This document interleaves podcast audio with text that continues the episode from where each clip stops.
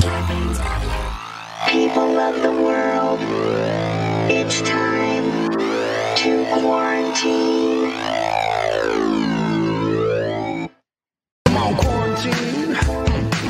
Welcome to Stuck at Home with Cliff Dorfman and Jason Smith.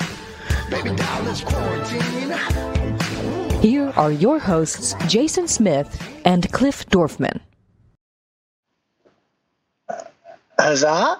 Hello. there it is. Welcome. What? I was just, but we, I'm gonna, I'm gonna hold these welcomes for one second and just admit to something right now. Right as the music came on, I got a text message, and rather than ignore it and just look at um, like the screen because it's the professional thing to do, I picked up my phone and just started staring at it. I forgot we were starting the, the show.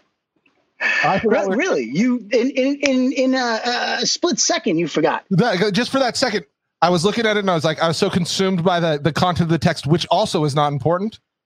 Really? I forgot. It's not at all important. It's not a big deal. Uh, not in any real sort of way. Not in any real sort of way. So um, uh, I'll tell you a little bit about it. Uh, um, basically, there's a new video game out, uh, uh, a samurai video game. The Japanese um, one on PS4. You were telling me about the, the samurai one on on PS4 uh, called like uh, let me see what it's called.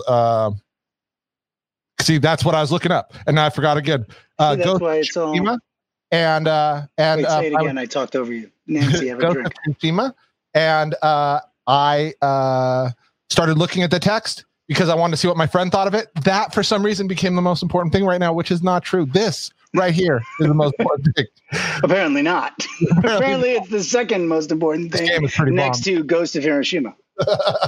Welcome to a new episode of Stuck at Home with me, Cliff Dorfman, and uh, this guy. Yeah, this guy. Well, I don't even know what is my name right now. Forgetful Joe's. Jason Jesus. So I'm here now. I'm here and I'm focused and I'm ready to go. Jolly um, Jason. Oh. Hi, so, Jolly Jason. I, I there's a um I don't know why, because I like you so much. I have such love for you. And I I, I, I really am not a Will Sasso fan. And yet uh-huh. the two of you remind me of each other. And I, I kept thinking on this sitcom that he has, this new sitcom. Mm which the only thing that's great is Jane Curtin because she's just on something, right. you know, like just right. so I could see her on something. Right. But I kept thinking how much. I mean, this is a this is not funny. This show. No, the the the, the Will Sasso show. Mm. But I kept thinking that even with this material, you would be better. I appreciate that. I uh, yes. I always I always think of myself as a, a slightly younger Will Sasso by three years. Yeah, yeah. and I feel like, and by the way, the uh, the the woman who is his wife uh, is way above his pay grade in oh, real life, even if he is an engineer. Yeah, I she's thought, Latin and gorgeous. I thought they stopped making those. I thought they got. I thought that they were going to kill those off with uh, Kevin Can Wait, and there weren't going to be any more of those. They didn't do that. Um, and on top of it, uh, you know, I'd like to know why, like, when Melissa McCarthy does a show, it has to be like a fat dude who's opposite yeah. her, and it's yeah. not like, uh, you know, uh, Brad Pitt. Yeah, you know, like exactly. why, why, why? I want to see that Melissa McCarthy and who's the hottest guy right now? Let's get yeah. that guy Patrick uh, uh, Husinger. Oh, yeah, the uh, opposite Melissa McCarthy is a yeah, absolutely, interest. absolutely. That's yeah. how. That's the equivalent of what is going on on the flip side. Yeah, no, I, I, I, I was, I was hoping that trope was ending. You know, kind of with the between that and like Big Bang going away, but no, I guess that's just the trend. The nerdy guy got. Oh yeah, I see what you're saying. The nerdy guy getting it right, like exactly. But Mayim Bialik doesn't. You know, she gets the nerd. She right. doesn't get the who doesn't want to have sex. She doesn't yeah. get the you know the Pepsi commercial dude with the washboard abs and uh, the guest star on uh, Desperate Housewives in in 2008. I think Nancy um, Nancy was just saying um, Jason Momoa, but called it uh, Jason my mama, which I think is a very cute way of saying Nancy's drunk. Um, which yeah, you know, I'd love to make fun of Jason Momoa, but I'm afraid I'll run into him and I'll oh, just no. fucking like little man and just yeah. yeah like I'm like, well. Yeah, he seems too bro. Like I would want to hang out with him, but right now I feel like he'd hug a lot, and like I just don't know where he's been. but the worst part is, yeah. I got to tell you, I've heard from countless like very credible sources who do not know each other that this guy is the nicest guy. I believe it. I bet like, like can't be nicer. I just bet he's all handshakes and hugs though, and we got to stay socially distanced. And I'd want to hug back, and that's why we can't hang out right now because I just I, I wouldn't know what to do. All right, we should probably get to our guests. I want to I want to get into this. Yes, that's right. We're doing that. We have guests on this show. Yes, we do. It's Friday, right? It's Friday, July. July. Um, Have you checked out this seven one seven two? Yeah, this is pretty cool. right? Yeah. This letterbox. So I was recently turned on to it, and now we got people from it. Well, we got someone from it on the show, and then we have a film critic, well, a film writer who turned. I love how this app symbolizes all the synergy we've been talking about in our business and everything melding. Mm-hmm. It also makes me feel like I have to be really accurate with my movie rankings and going like, does the Truman still get four stars, or did I, you you know, did I Why really did you like the that much? Truman Show? I, I agonized over that rating. I gave it four. I, give give it it like four four and a half. I think that's what I did too. Four and a half. It was a Uh, hard four and a half. I sat there for, I'm talking 30, 40 seconds. Oh no, I did. I had the same thing when, and then you're like, I'm looking at some of these things. Like, I like this movie, but would I give it four stars or five, or was it three and a half? Like, I agonized over, um, Right. just over Palm Springs, even though it just saw. I really enjoyed it, but is it, is it Four on? half. par- Yeah, with, is it Because I don't par- know. Sorry, sorry, go. Yeah, I just don't know. Like, but but then you got like, uh, you know, Pulp Fiction. I give a five to, um, easy. But I'm like, okay, but that that's a my five. So it's a four and a half. Is Palm Springs really just half a star less good? And it's freaking me out. Like, all I'm doing is like, how many stars? I don't know. If what if I started two was good? I don't know. I'm freaking out. I'm going to help you. Okay. All right. Well, let's do it. Let's bring these guys in and then Oh, help. wait a minute. Okay, okay. That's how I'll help you when they're on. Why don't you do the introduction today? You're on a roll. I'm digging your energy. well, really Because, oh, because uh, I we have David Ehrlich and Gemma Gracewood here from um, from both from Letterbox and also as a as from IndieWire, respectively. All right. Is that respect? Did you use respectively correct? Hey, Gemma. Hey, David. Gemma! What up? David, how's your baby? Uh, he's quiet for now. Oh, good. But who knows Really? How old? Uh, eight months old next week. Okay, so they're sitting up. They, I just used the pronoun. They're sitting up, and that's it. That's about it. He's sitting Yeah, up and a and lot of noise. Sitting up and screaming. His two favorite hobbies, and only hobbies, Yeah. really. Uh, but just to come in hot, I, I want to uh, clarify that four and a half stars is the correct rating for the Truman Show. And the really, the, the conversation, really, the conflict there is whether or not it's five, not four. But uh, you guys are heading in the right direction. Yeah, I also need to come in hot and remind you of um, the great film Spy, starring Melissa Carthy, McCarthy. I think there was some action with Jason Statham. That was the best, Uh, and that's what I loved yeah. about it so much. And what a great, Right? great call, Gemma. I love that Yeah. you just brought that Let's up. But that should be Never every movie, forget. yeah, that should be every movie, right? right? And by Every the way, it's funnier. I I, I, Yeah. I like that movie more because it made me think like, oh, okay, everybody's got there's a cover for uh, every pot. Yeah. Okay. Yep, yep, yep. So let me say one thing. What I was going to say to Jason, I agree with you since you're both the experts. But why I go four and a half stars on that is because it doesn't have the test of time to me yet. The Truman Show doesn't have the test of time. Not Yet? Truman Show, Palm Springs. Oh, Uh, Palm Springs. Oh, Yeah, right, Palm right, right, right. Springs. Yeah. Truman Show does, and it only gets four and a half. Right. Okay. Hi. Hi. All right. So let's first of all, Jimmy, let me, Gemma, let me start with with asking you, uh, how did this happen? How did how did Letterbox start getting rolled out? And and I'm, I'm very glad that it did. But please, Yeah. just tell me a little background. Well, uh, you know, I wasn't. I, I wasn't there at the beginning. I was there at the beginning. I was one of the first beta members. I'm trying to work out if we've got a delay going on because I I'm all the way down do. in New Zealand. We Okay, have a little okay. delay. All right. So should I just, um, I for the think all, purposes all of it is is a editing, give it like bit of a visual delay, but the audio is is full speed. So as long as you don't look at each other's mouths, it'll be okay. Great. Perfect. Thank you.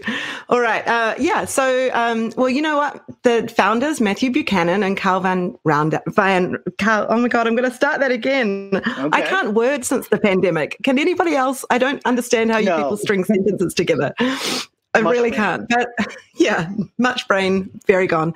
Uh, so Karl von Randow and Matthew Buchanan, uh, longtime friends, started a, a web studio for making websites and apps and that kind of thing. Meanwhile, Matthew, uh, both of them, long time, long time film nerds, but Matthew more than any other individual I know, really, uh, had been keeping in track since sort of about 1991 of all of the films he'd ever watched. And uh, he was using um, the rec.arts.movie.database from Usenet, if that is familiar to anybody. It's familiar uh, to me. Do you remember the movie yeah. review query engine, MRQE?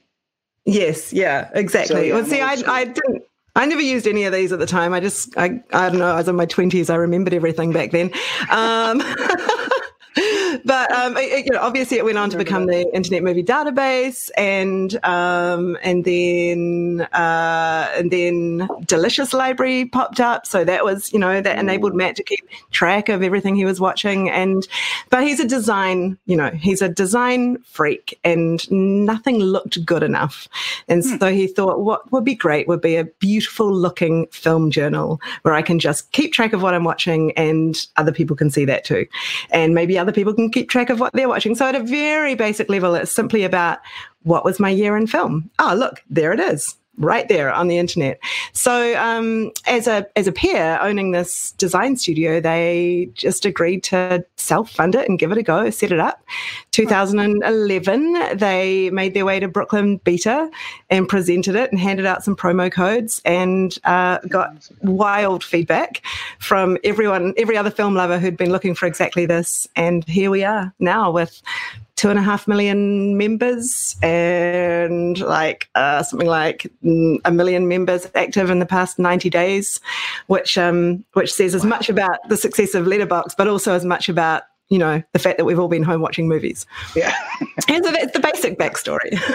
well, no, it's a it's a great backstory. So so let me ask you. So with Letterbox, right? Because I'm I'm a fan now. I'm I'm just I'm in, and uh, it, it's very easy, but I notice a difference with IMDb per se, where this is about movies and what you think about movies. This is not about the actors necessarily in the movies, so on and so forth. Is that am I correct in that? Yeah, uh, we do have members asking frequently if they can search by actor, if they can search by director and arrange things. But and that those are features that we will get to. Mm-hmm. Um, but first and foremost, it is purely a diary for starters, keeping track of the movies you're watching, keeping track of what you thought about them, whether that's by giving them a star rating or writing a review. And then, uh, you know, arranging movies into lists from a very basic watch list of, of anything that someone's told you about, you chuck it on your watch list. And then when you don't know what you're going to look at tonight, you go on your watch list and compare it with JustWatch and see what's available for you to watch right now. Um, to, uh, to organizing into you know, wild lists from ranking all the Marvel movies to I don't know what's the what's the latest great list that Dave Chen's well, making uh, movies on here now. Yeah, movies. So Dave Dave Chen is a great list maker. Movies with titles that have become things that we say in everyday life to refer to stuff that's going on. Um, that's great. Yeah, I now I want to know that whole list. Yeah, but the main thing is, you know, the letterbox really starts working when you find other writers you like, whether you like, whether you agree with their opinions or not.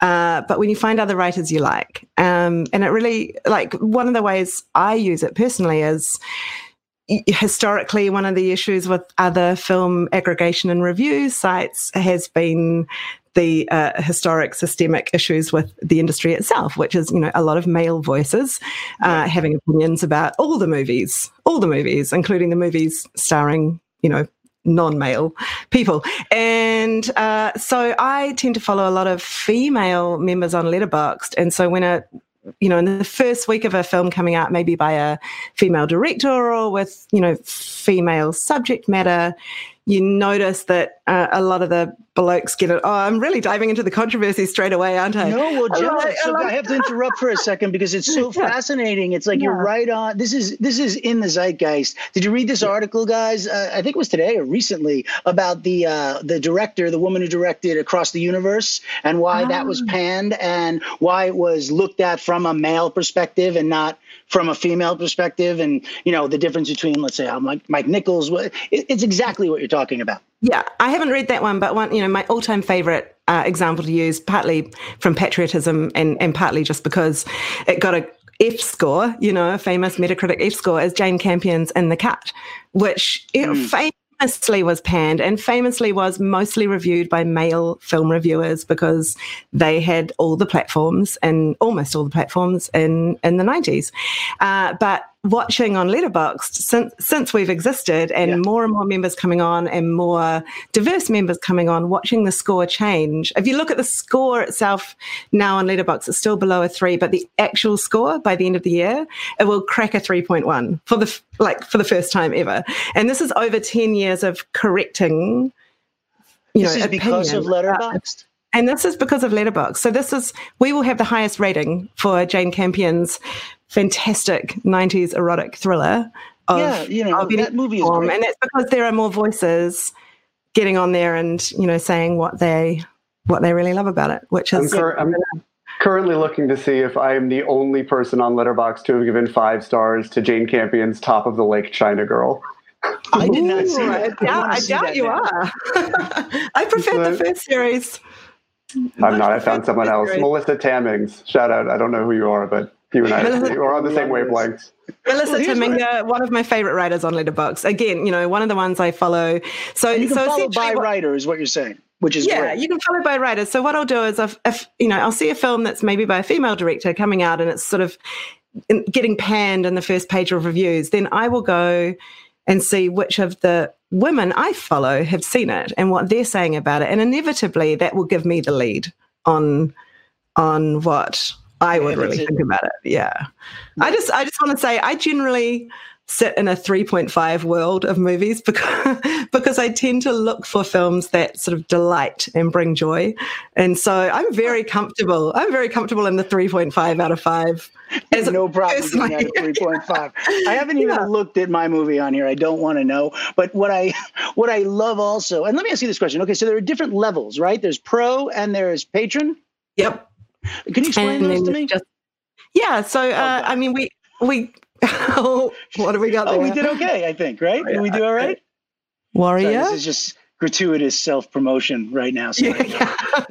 a warrior you should watch warrior it is five stars okay please continue i'm sorry jim no, it's fine. I mean, you know, we have to we we need to uh I was going to say make money. We don't make money. We need to pay for the platform and its improvements somehow.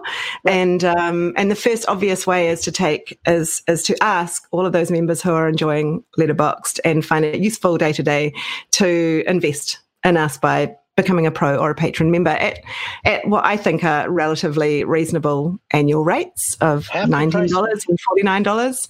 yeah, Yeah, the price of imdb pro i'll tell you that right. And we have sales. Uh, uh, um, Black Friday is a very good time of year to be to, to be leveling up on Letterboxd and occasionally pop up sales at other times. Um, and essentially, what that gives you, apart from a really sweet backdrop on your homepage Mhm. of your favorite film, so that you your homepage always looks nice to you when you visit it, uh, it takes away the ads, so you don't have any ad experience across the site other than our internal ads when we're telling you that we've got a new podcast episode up or or a, or a sale on. Uh, and but the the thing is the stats. It's the sweet sweet stats. So so pro and and patron level even more so gives you the ability to look at you know who your most watched actor is, who your most watched director is, um, you know what your sort of average rating over the year has been. Uh, there are a number of lists that that that we put on that page, like the thousand and one movies to see before you die, Edgar Wright's, you know, thousand favorite movies, uh, the Letterbox top 250 narrative films of all time, and you can complete those circles. So there's a lot of, you know, extra, extra uh, filmophiles with a lot of time um, who, yeah, who set challenges to complete those circles, which is, it's, yeah. So it's really for the um, the tasty film nerd within, yeah, and it's still very just- reasonable yeah, and the pleasure of of supporting a platform that's made by a I have to say very small team at the bottom of the world. So Yeah. this is now the next thing I want to get into. So David is a you know very well known writer, IndieWire, et cetera, and he's writing. He starts writing what for fun, David, on Letterbox. Is this? And you have an immense amount of followers that you've garnered. Oh no, I was uh, I was already working somewhere. I, n- probably not at IndieWire. It was a long time ago when I was drunk in my brother's flat in London and decided that was the right time to sign up for Letterbox. I think this was really at the the infancy of uh, the service. But uh, you know, I I probably not the best representation of the letterbox community. I'm mostly here because I really like Gemma and wanted to say hi. But uh, I, uh, I, I sort of sometimes think of myself as the MySpace Tom of Letterboxd, in that my you know my my reviews seem to sort of populate on people's homepages, and I'm kind of ubiquitous for better or worse, often for worse, around the the platform, and people know who I am. But I kind of am at a remove from it because really the vast majority of the content I'm posting on Letterbox are just um, the the leads of the reviews that I write at my day job, um, and then I just link over. It's it's a way of um, keeping uh, a personal journal for me. I have a lot of private lists that I keep, um, and I interact with some friends on there, but I don't use it as I would if I didn't have to live in the world of movies day in and day out in the same, you know, it's very much that syndrome of like working at an ice cream store and, uh, Yeah. not, which is not to say I don't watch movies compulsively all the time, even when I'm not on the clock, but I have uh, a lot, uh, I, I don't always have the enthusiasm to write about them, especially now that I have a kid and we are all locked inside because the world is on fire. But uh, I, I uh, Yes. still, even that being said, uh, so greatly appreciate the community that is on Letterbox. I love um, how many people it's brought to film criticism in addition to just each other and use film criticism as a bridge between them and love for movies. Um, oh, there's my, I can see Yeah, on your shared your screen there. there, Obviously, yeah. the, See, there's the There's greatest sweet- film ever sweet- made. sweet profile image you get when you're a pro or a patron. the, you know, the greatest at film ever made is, uh, you know, Jason Segel's Forgetting Sarah Marshall. Yes, uh, he being the author sad. of that movie. That's what Letterboxd is all about. uh, Yeah, where are you and, going uh, with that? Jay? Four, four and a half? Oh, that's a that's a five star. And it really is, by the way. I agree with you. That's that movie is funny every time you watch it. but uh, I think if it weren't for the fact that I do this for a living, I would probably live exclusively on Letterbox. So, and it's you know introduced me to people like Gemma. So, I'm a fan. Well, no, it's interesting because you're not writing, let's say, like you're writing reviews for your work. You're not going on Letterboxd and writing other reviews of movies, right? I, I do it from time to time when the mood strikes, Ah. when I feel like I have. Uh, Something usually one or two very stupid sentences that I really need to get off my chest and share with the world.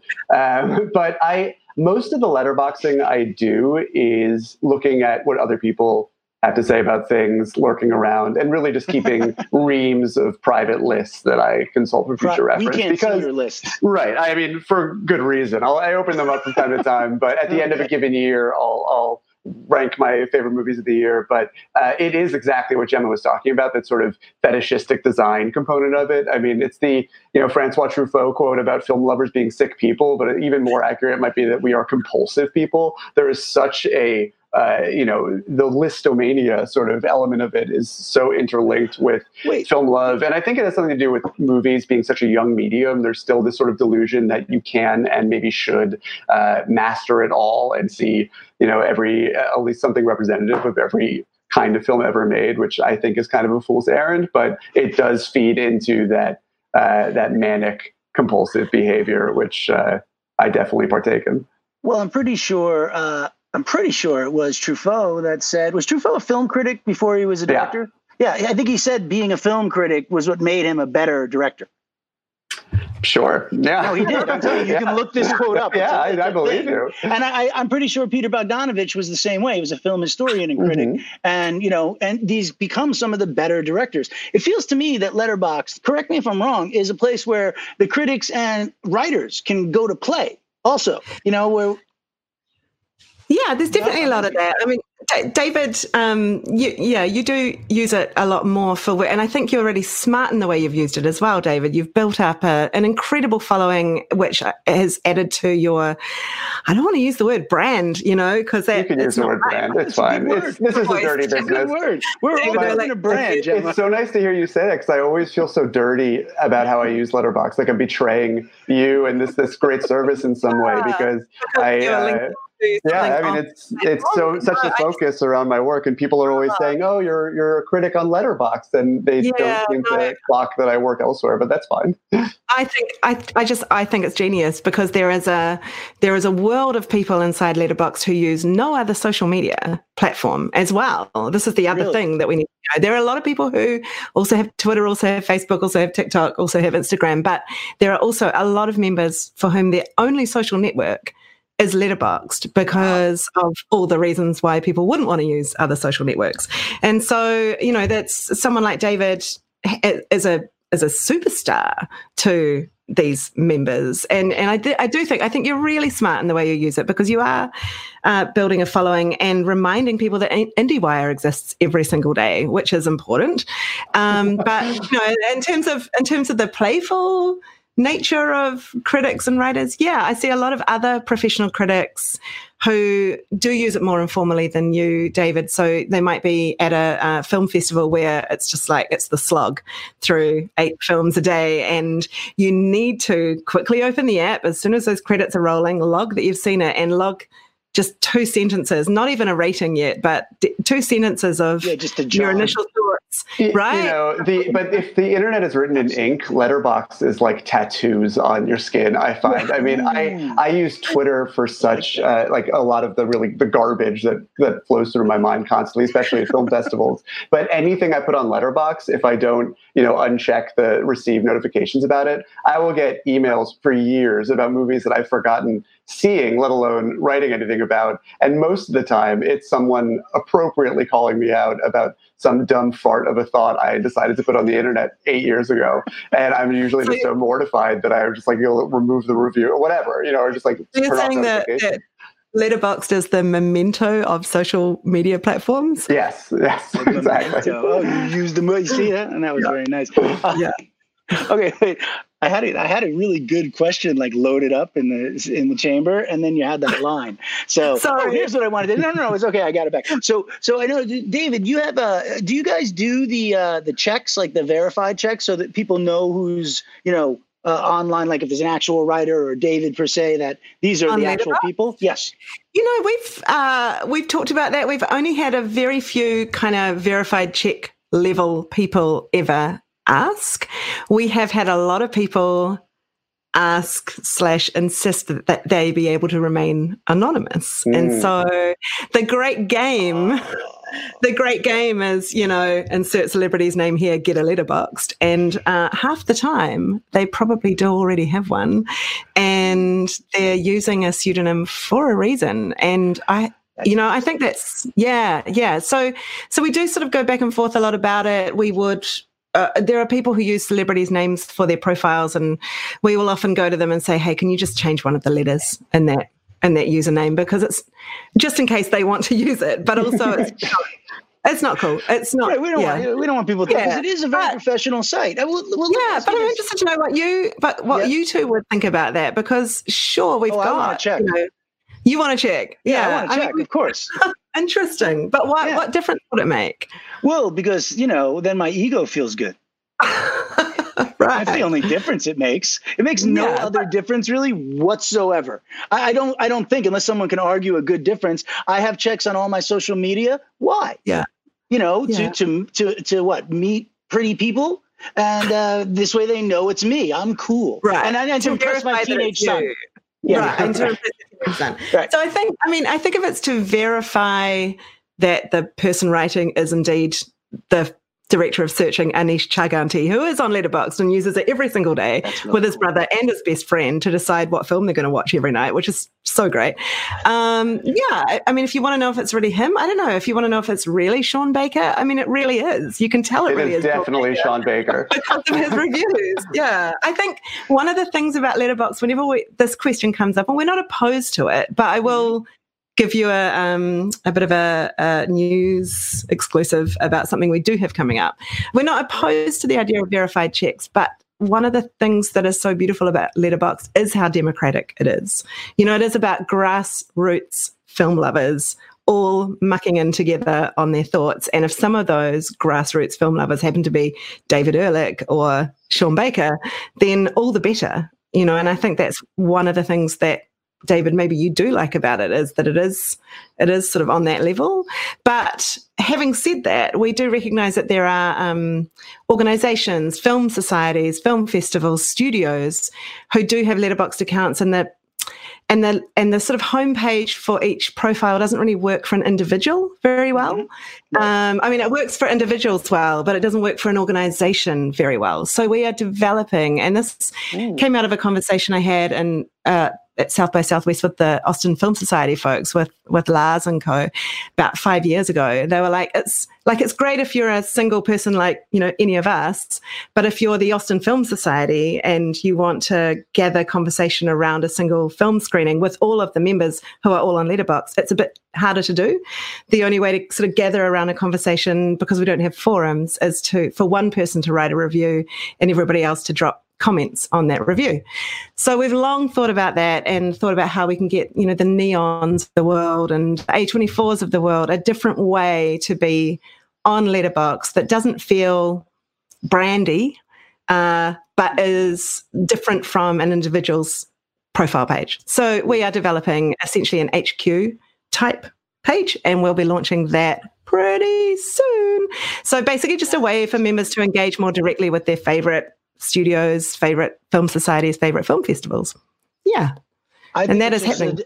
Top tier. It's like at the Met, right? If you want to go to Yeah. the Met Ball, it just you got to pay more money, right, to be a sponsor at the Met. I think you have a top tier for the A24s and the Cross Creeks, and they can all promote their movies and give your listeners special things, sneak peeks, different stuff that they can see. That's all I'm saying. I don't think there's any amount of money in the world that would get the Met Ball to invite me. Not that I. Oh, I think it there is. anyway. I think there is, David.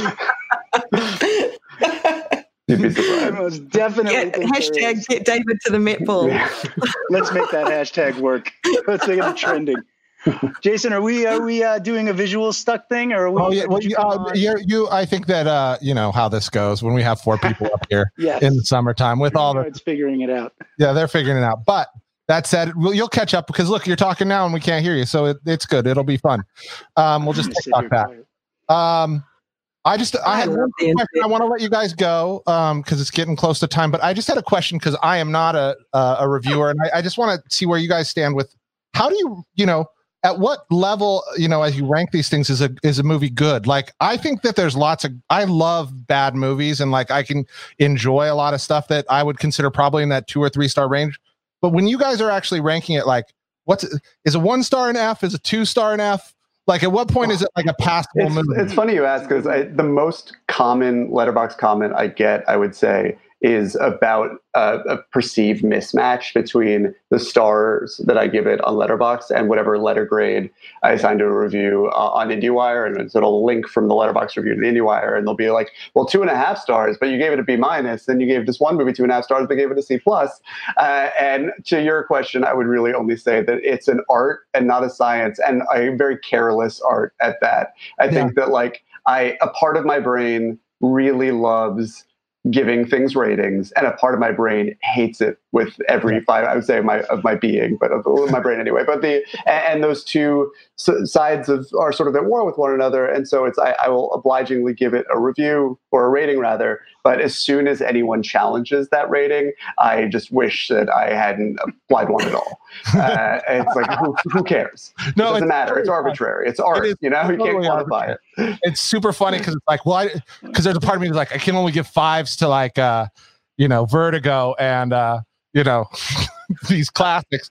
And then, but at the same time, it's like, but I love this movie, you know, and I, I don't want to, I want to be unabashedly passionate about it. Well, And and like, if I if I give five stars to something that is that is saved for special occasions, but I'll also say, as far as I can tell, uh, and Gemma can speak to this, I don't think you can give something zero stars on Letterboxd and have it register. I think a half star Mhm. is the lowest you can go, which is a really gracious uh, way of I think it, just hinting at the the the, qual- the the effort involved in making Hey, anything that people can The watch. movie got made, and I think that's fair. When Yeah. we, I used to, I, I used to, I used to teach adults computer software like Word and and PowerPoint and stuff. And we'd have to get rankings as like how good a teacher were you? And what you find out is everybody either gives it fives or zeros. It's the people that give it in the middle that are the dicks. And so sometimes I feel like that when I'm rating things. I either liked it or I didn't. And if I'm if I'm going like, is it two and a half stars or is it three or is it two? Then I feel like an asshole sometimes. But it's my favorite part, and I'm not gonna stop. I have I, I have to mention the heart. You know, there is the there is the heart option on Letterboxd. So there are the, the five stars, and then there's the heart. And so if you and when we do our year in review, we have uh, amongst all of the different rankings, we have what we have called the film you most loved to hate, which is the film that got the most hearts and the and the lowest number of ratings Interesting. across that was released in that year. But it's not necessarily true that we love to hate it. But I would say that a film like Cats might, for example, fit into that category where people have been having so much fun, you know, just in that bonkers world of felines. But it's a it's a one star film, Every- and uh, you know, but but you hit that heart and you hit that one star, and you've kind of said you had your piece both ways, which is I had an absolute ball. This was, you know, Yeah, this blew my mind in ways I can't even. comprehend. That's that's Aqua, that's Aquaman for me. I thought that was the worst movie, and I had the most fun watching it ever. Um, Oh, see, I, I love Aquaman because it's Still got, haven't- got, Still haven't It's seen got New Cats. Zealand's dad in I, it. uh, not an octopus that plays the drums. it does Um, indeed. an octopus that plays I'm the bongos. I- I've I- seen it. I We've seen it. scheduled, uh, you know, I planned this all well in advance, having a child uh, just before Cats came out. So I would uh, not, even if I wanted to, wouldn't be able to go and see it. And it- I, I thank my son for that every day. That's funny. I'm the kind of Letterboxd member who will sit down and diligently write long reviews about cats, about Eurovision, and then I'll just give Parasite like five stars and move on. What else is there to say about a film at that level that hasn't already been said by the David No. Ehrlichs of the world, you know, and the Ayana Murrays of the world and the Ella Kemps of the world? And it's yeah, I but I will happily dive in on the on the schlock and the trash. That's funny. Yeah, it's a funny thing. I was looking back through my reviews before this podcast to go, oh, what if they look at my profile? And we're I, gonna. I, will, I am unapologetic about having many, many words to write about trashy crap. That's I should look at your profile, but Ayana Murray and Ella Kemp are uh, excellent people to follow for anyone who's listening to this and looking for places to start on Letterboxd. All right, guys. Well, I don't want to keep you any longer. I know you guys got to head out here pretty quick, but um, it's We have awesome. all the children in the houses, This is and it's a pandemic. So yeah, Okay, well, you, I'll see you guys on Letterboxd then for sure. Yeah. Thanks for having me on. Great to see I you, love this. Thank you guys so much. You guys, I can't wait on the David rest of your reviews. It's thank Dave, you. Emma. Bye bye.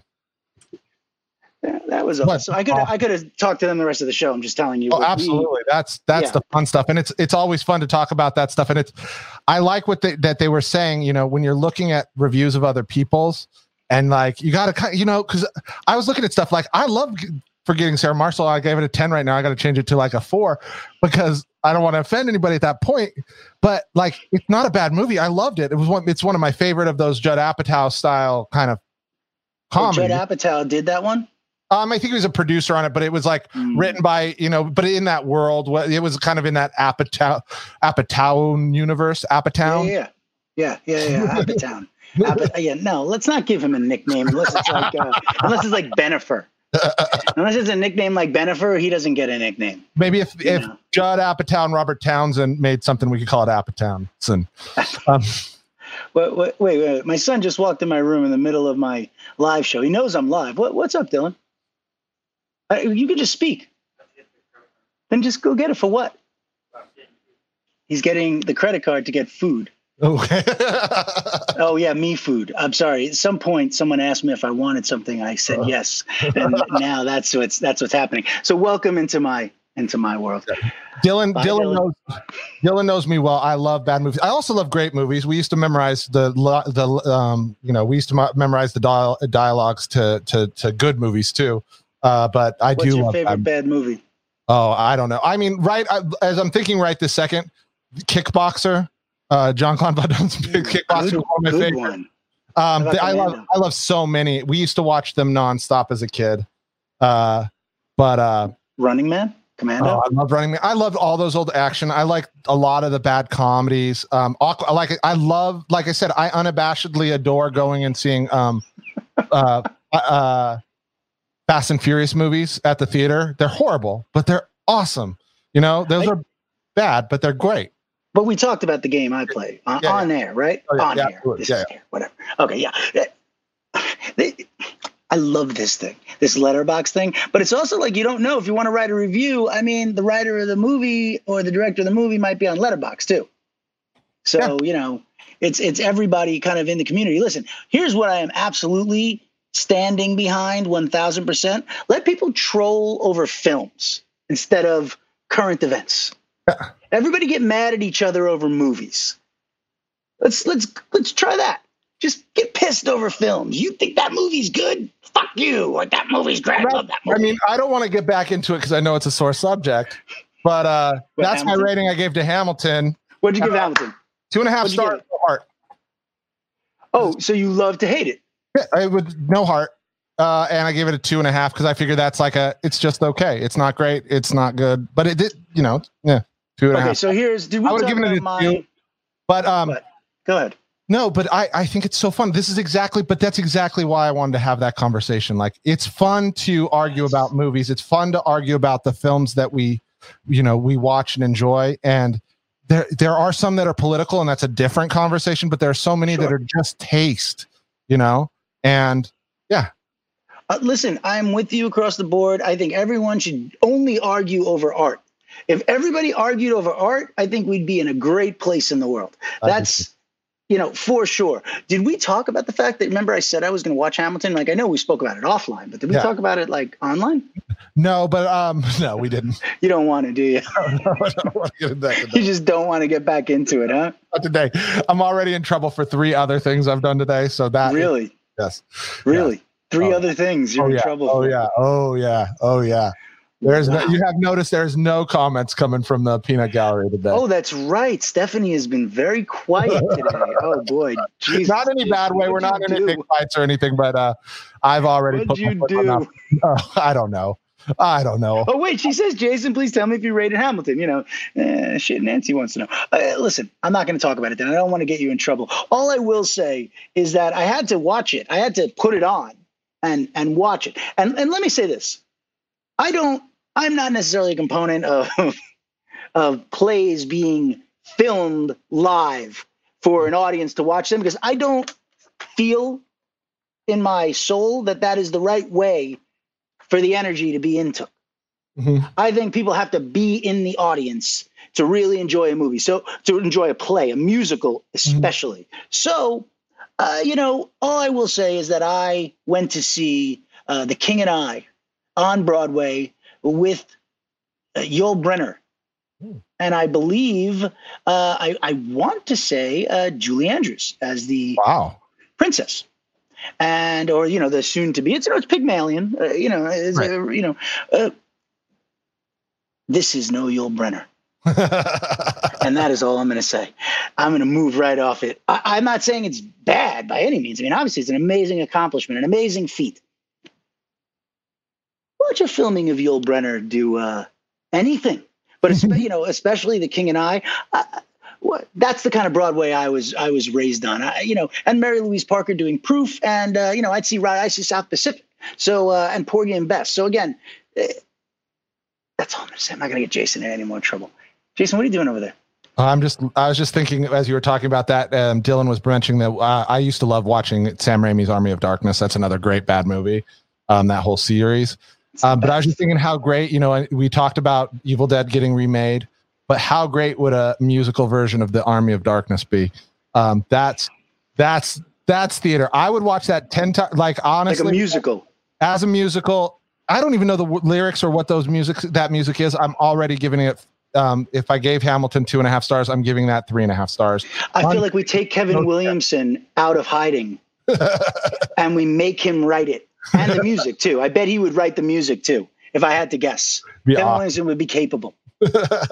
I'll You write could the music. You could have Bruce Campbell just taking tickets outside. He doesn't have to be. He doesn't have to star. He's got the cameo somehow. In anything. I, I Oh, really, I mean, I watched the whole Burn Notice season Oh yeah, that, that's the only reason he's on it. that. Yeah, just Yeah, that. Um, that have you ever seen that? Um, the one where I, I like Jeffrey Donovan. I gotta say. did you see? Uh, what was it? I forget what it's called. The one where he's like Elvis. Uh, like Oh yes, yes. Uh, the Bruce Campbell's Bubba Ho-Tep. Bubba Ho- Bubba Ho-Tep. Bubba Ho-Tep. Yep, yep. Where he's in the uh, old age home. Yeah. Like the guys, they, and Sam Elliott's in it. Yep, that's another great bad movie. Bubba Ho-Tep. Wait, wait. wait, Elvis? No, it's not. It's not Sam Elliott, is it? Let me see. Yeah, because it's where Elvis is in the nursing home. Yeah, Elvis is in the nursing home. That's Bruce Campbell. Right. Right. Uh, it's That's a uh, good one. I like that. Davis, Bob Ivory, Bruce Campbell. Right, that's it. It's it's no one else. Yeah. I was thinking about the the guy who killed Bigfoot and Oh, uh, Oh you know, yeah, yeah, that's yeah. Sam That's, Elliott. that's Sam Elliott. Yeah, which actually was it wasn't as good as I wanted it to be. No, It wasn't bad. no, Oh, it wasn't bad. I have to say this. I watched last night. I put on an older film Mhm. uh, for your consideration. You know, one of the Christopher Guests Oh yeah, yeah, yeah. That's a you great know, one. masterpieces. But Mhm. I have to tell you, first of all, you know, if you're Schitt's Creek fans like us, the Catherine O'Hara aspect of it is next level what she does. The stuff that they touch upon in that movie is so ahead of its time that this thing plays like even with its cheesiness, it plays so perfectly today. I cannot, if you've seen Really? it already, watch it again. And if you have not seen it, uh, watch for your consideration. Uh, that came out when like 2002 maybe, or is it even Is a that- 90? I feel like it was the 90s. Can you look that up? Yeah, let me look. I would love that, to know that because I was wondering that. Uh, I actually, uh, that Hulu doesn't do that. They don't give 2006. you dates. 2006. 2006. So it's really 14 years old. Yep. And it plays just as well. I was I was Amazing. shocked, and it's actually um, uh, slightly uh, disturbing, especially what uh, Catherine O'Hara's character goes through. I haven't I- seen it so long. I don't even remember the plot to it anymore. Oh well, let me just tell you. The plot is about this movie that's getting made at this studio, like Sunrise Studios or something. And Ricky Gervais is the president of the studio. Mhm. And uh, it, it, this movie is a home for Purim. Is the movie they're filming, Right. you know, and it's uh, it's uh, the guy from Spinal Tap and the other guy who played the network executive on Seinfeld are the writers, and then the director's hysterical. I can't remember his name, and they're directing this movie about uh, Jewish people in the South.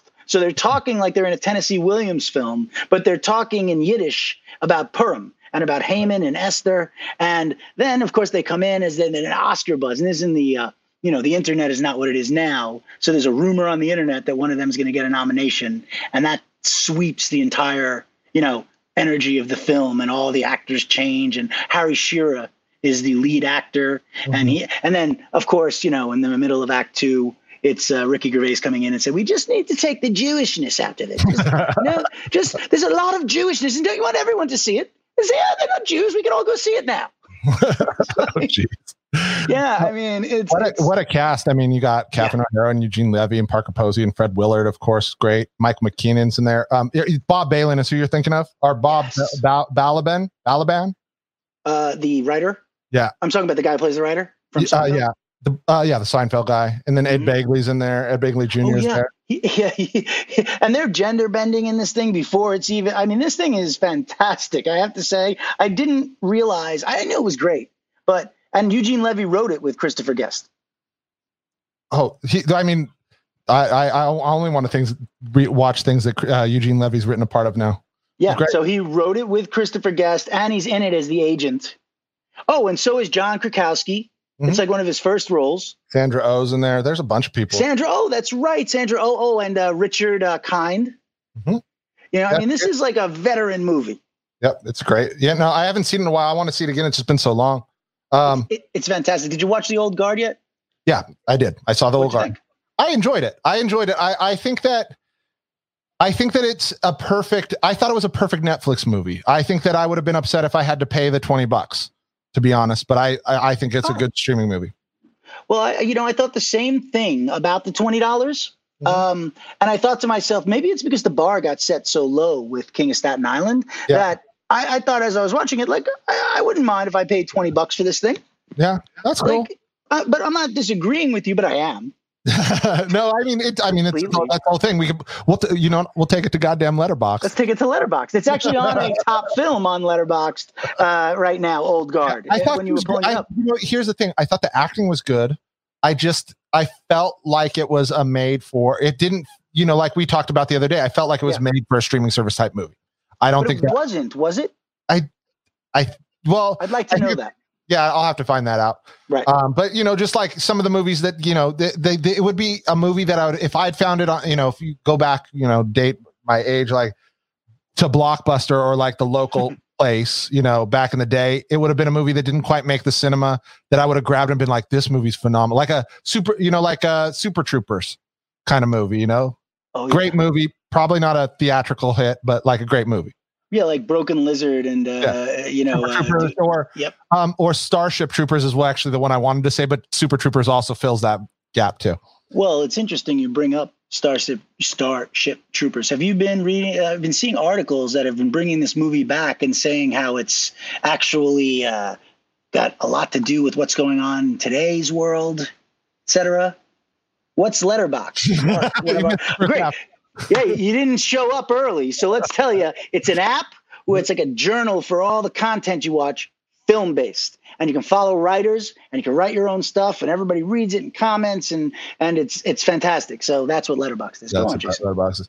Um, yeah, no. Um, one thing I wanted to talk about real quick, and um, you know, and then I want to get back to this question um, Papan has about best time best time travel movies.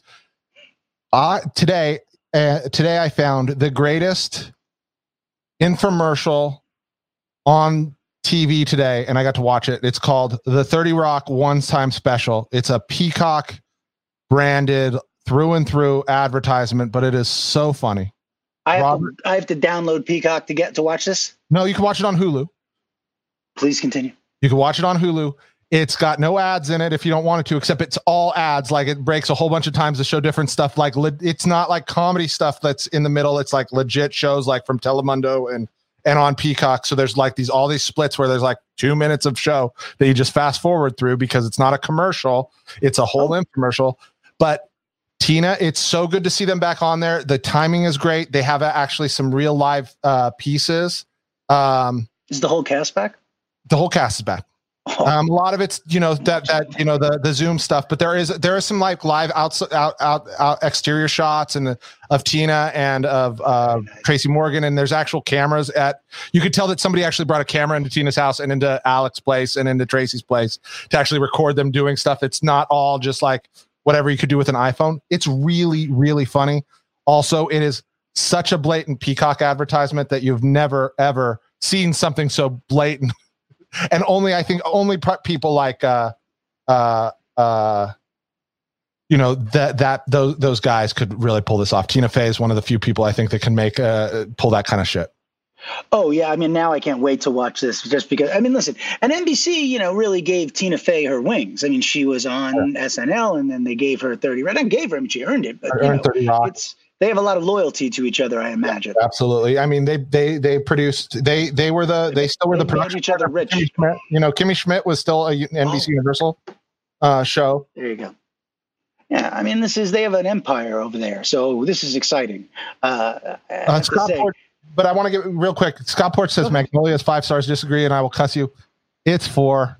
It's oh, four. you're so wrong. Magnolia is a perfect film. It's Four. a flawless movie. It's a Magnolia is perfect. No, it's not. I'm It's gonna go not watch four. it. It's it's. A, Oh, I'm gonna go watch it. Okay, you've never seen it. again. I'm gonna go watch it again just to, to You- make Do you sure. remember I'm- anything about it? there's frogs that fall from the sky. There's That's that the old dude. That's the old. There's the old dude uh, that runs the game show, and then um, and then there's police officer. Child and- molester, yeah. Yeah, who molested his daughter, yeah. Yeah, and then and uh, Philip Seymour Hoffman is playing the nurse, and Tom Cruise is playing the woman-hating misogynist, uh, like you know, pickup artist guy. is, the, the, uh, is there the child molester in this one, or is that happiness? Now you're confusing that with me with No, hap- happiness is Todd Solondz, and uh, it's That one- about a lot of pedos. oh, yeah, yeah, that's, a, that's a disturbing Yeah, I one. don't I want would to get never into want to watch that again. really gross. that I like. Dollhouse. I took a girl to on a date to that because somebody said it was a great movie. You didn't have a second date, did you? Uh, not really. Not Yeah, no, not that's any. not the movie to like. Hey, this is what I chose. But uh, it's like, look, I'm a film guy. No, you're just. I'll have to weird. rewatch it. I think it was because it came in between two what two of more of my favorite movies from him. Uh, that uh, that maybe it wasn't my favorite. Paul What, Tom. from PTA? Uh, yeah, from PTA. Which PTA. ones? Boogie Nights Boogie and Nights? uh, I mean, one of my favorite movies of all time is There Will Be Blood, but I know there was one in between there, and I also you know love loved Hard Eight. Hard Eight was where you saw that this guy was a, you know, he was coming to play. It Plus, that was was- that, that was filmed in Reno, so we got a little bit of an extra soft spot for that one. Oh yeah, John C. Reilly. Mhm. You know, he's never bad. And listen, if you watch, first of all, let me just say, and I don't think there's anyone in the film industry at all who would argue that it's five stars. But if you, it, it is a perfect film. Like I broke, I, I've actually done the exercise of breaking that movie down into pieces, scene by Mhm. scene, and connecting the storylines in linear fashion. And that movie in essence could have been shot in one take. You know, like if it wasn't that night with oh. oh Maybe God, Julianne Moore. I, I mean, It's what you know, but you know, also got to remember the last time I watched that, I was 18 years old. yeah, Maybe you got to watch it again. Okay, I'll give it another shot. I'll give it another shot, and if I have to write an apology, I will. Um, Listen, you it's know, not I love apology. You're just going to say it's great. You're just going to say this is a great movie. I mean, it really is. I mean, uh, but listen, he's PTA, so uh, you know. I mean, uh, I, I I don't know that I want to be him. I'd like to be me and have his body of work.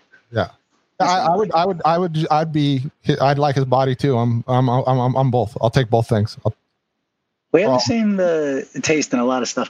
All right, so so last, last real quick thing. what? Best time travel movies, real quick. What do you got? Uh, well, first thing that comes to my mind is Time Bandits.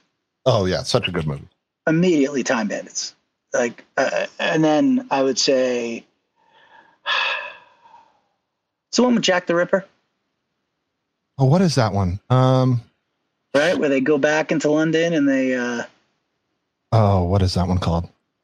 Back to the Future is on there. Back to the I mean, Future Back to the Future is. And it, Idiocracy is one of my. Is Idiocracy a time travel movie? I mean, he goes into the future.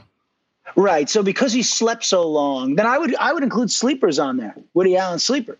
Yeah, I think that would that'd be fair. And then um, I would also go with um, who if I oh that's that's an interesting one. Um, mm, what else would I consider a good time travel movie? Oh, I mean, the Terminator. If you want to consider a time travel movie, The original Terminator. Terminator. The original Terminator. Well, Terminator Two is still. I I, would say. Terminator 2 Yeah, for Terminator. 2. sure. If Terminator 2 to me is almost a almost if not a perfect film. Yeah, it's so good. Yep. absolutely. You know, let me ask you a question about it because you, you're like a big nerd like me. Um, the end of Terminator 2, when Schwarzenegger's character gets his arm caught in uh, cyber, it's not Cyberlink. What is it? Uh, Skynetics? Yeah, Skynet. Yeah, Skynet's. Uh, yeah, either one. Yeah, right. In the arm, he gets caught. Right. That's the Mm-hmm. That's a piece left of him that can be remade. Right. I felt like right, but they never use that in any. Like, how does no writer come up with this? Because it feels like James Cameron was the last one he wrote, so he put it in there. How did nobody else? uh, Do you know what I'm talking about here? Yeah, they they actually explain that in the director's cut stuff. They actually go back and blow that whole place up. So they actually get rid of the whole body. In in James Cameron's version, that is the end for him. But they do use that back for number three. Okay, I got you. Now, now, one, uh, uh, our, our listener Mark said Donnie Darko again. Time travel is that is or is it That's kind of- supernatural? Yeah, well, the, technically it's a time travel movie. I think that you have to, you know, it's a tough one to get.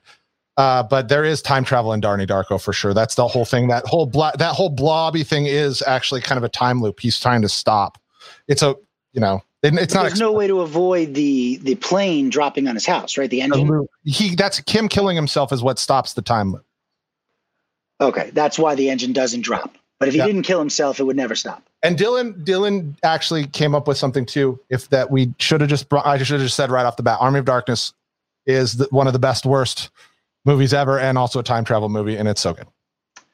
You know, you know. Okay, I mean, I'm not going to go with putting Army of Darkness on my list for time travel, but yeah. I- Well, how do you feel about. Star Trek Four? You know, I have to say I don't remember it that well. Yeah, no. I don't really either. I, I do. That's not Wrath of Khan, right? no, that's the one where they go back to L.A. to save the orcas. Yeah, I feel like I checked out on that one. No, I feel like that was the one where I was like, nope, nope, nope. Another stupid Jason thing. You want to know why I remember that movie? It was the first time I had multi-flavored nerds, so that like the nerds candies, they were like Hot Tub Time Machine. Hot Tub Time Machine was good. Sorry, sorry. Um, also, uh, you know, eh, but that's how I remember that one. You know, in, in one movie, I think we sh- we need to, you know, because we've talked about what, how what a great movie this is and how to inspire so many. Planet of the Apes.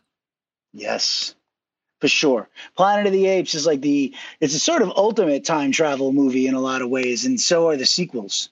Especially, I think the third or the fourth one where they come to. There's always one in these sequels where it's back to L.A. Like Yeah. Star Trek, it was four. Planet of the Apes, I think it was three or four, right? Yeah. Yeah, well, I mean, it, it makes sense because, like, eventually it's like we want to keep making money, diminishing returns. We don't have to build sets. We'll just create a time travel episode. Yeah, and let's we're gonna keep it right here in the city. like that was back in the day when like you could still shoot in the city. Now it's you can't even shoot here anymore.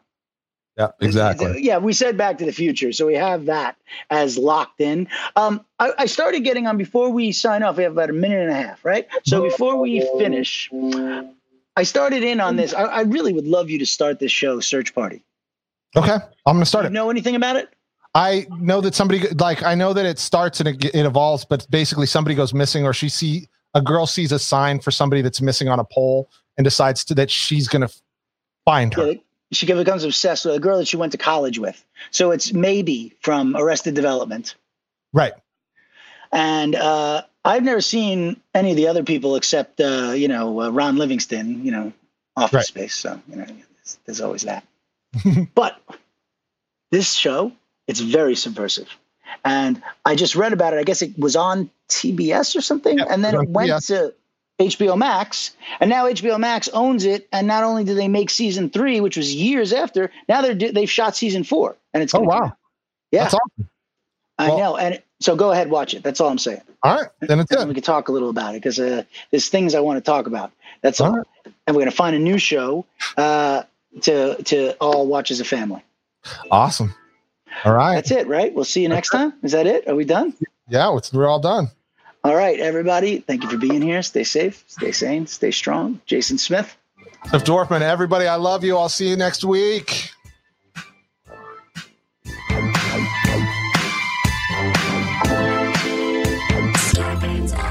a, podca- a podcast network.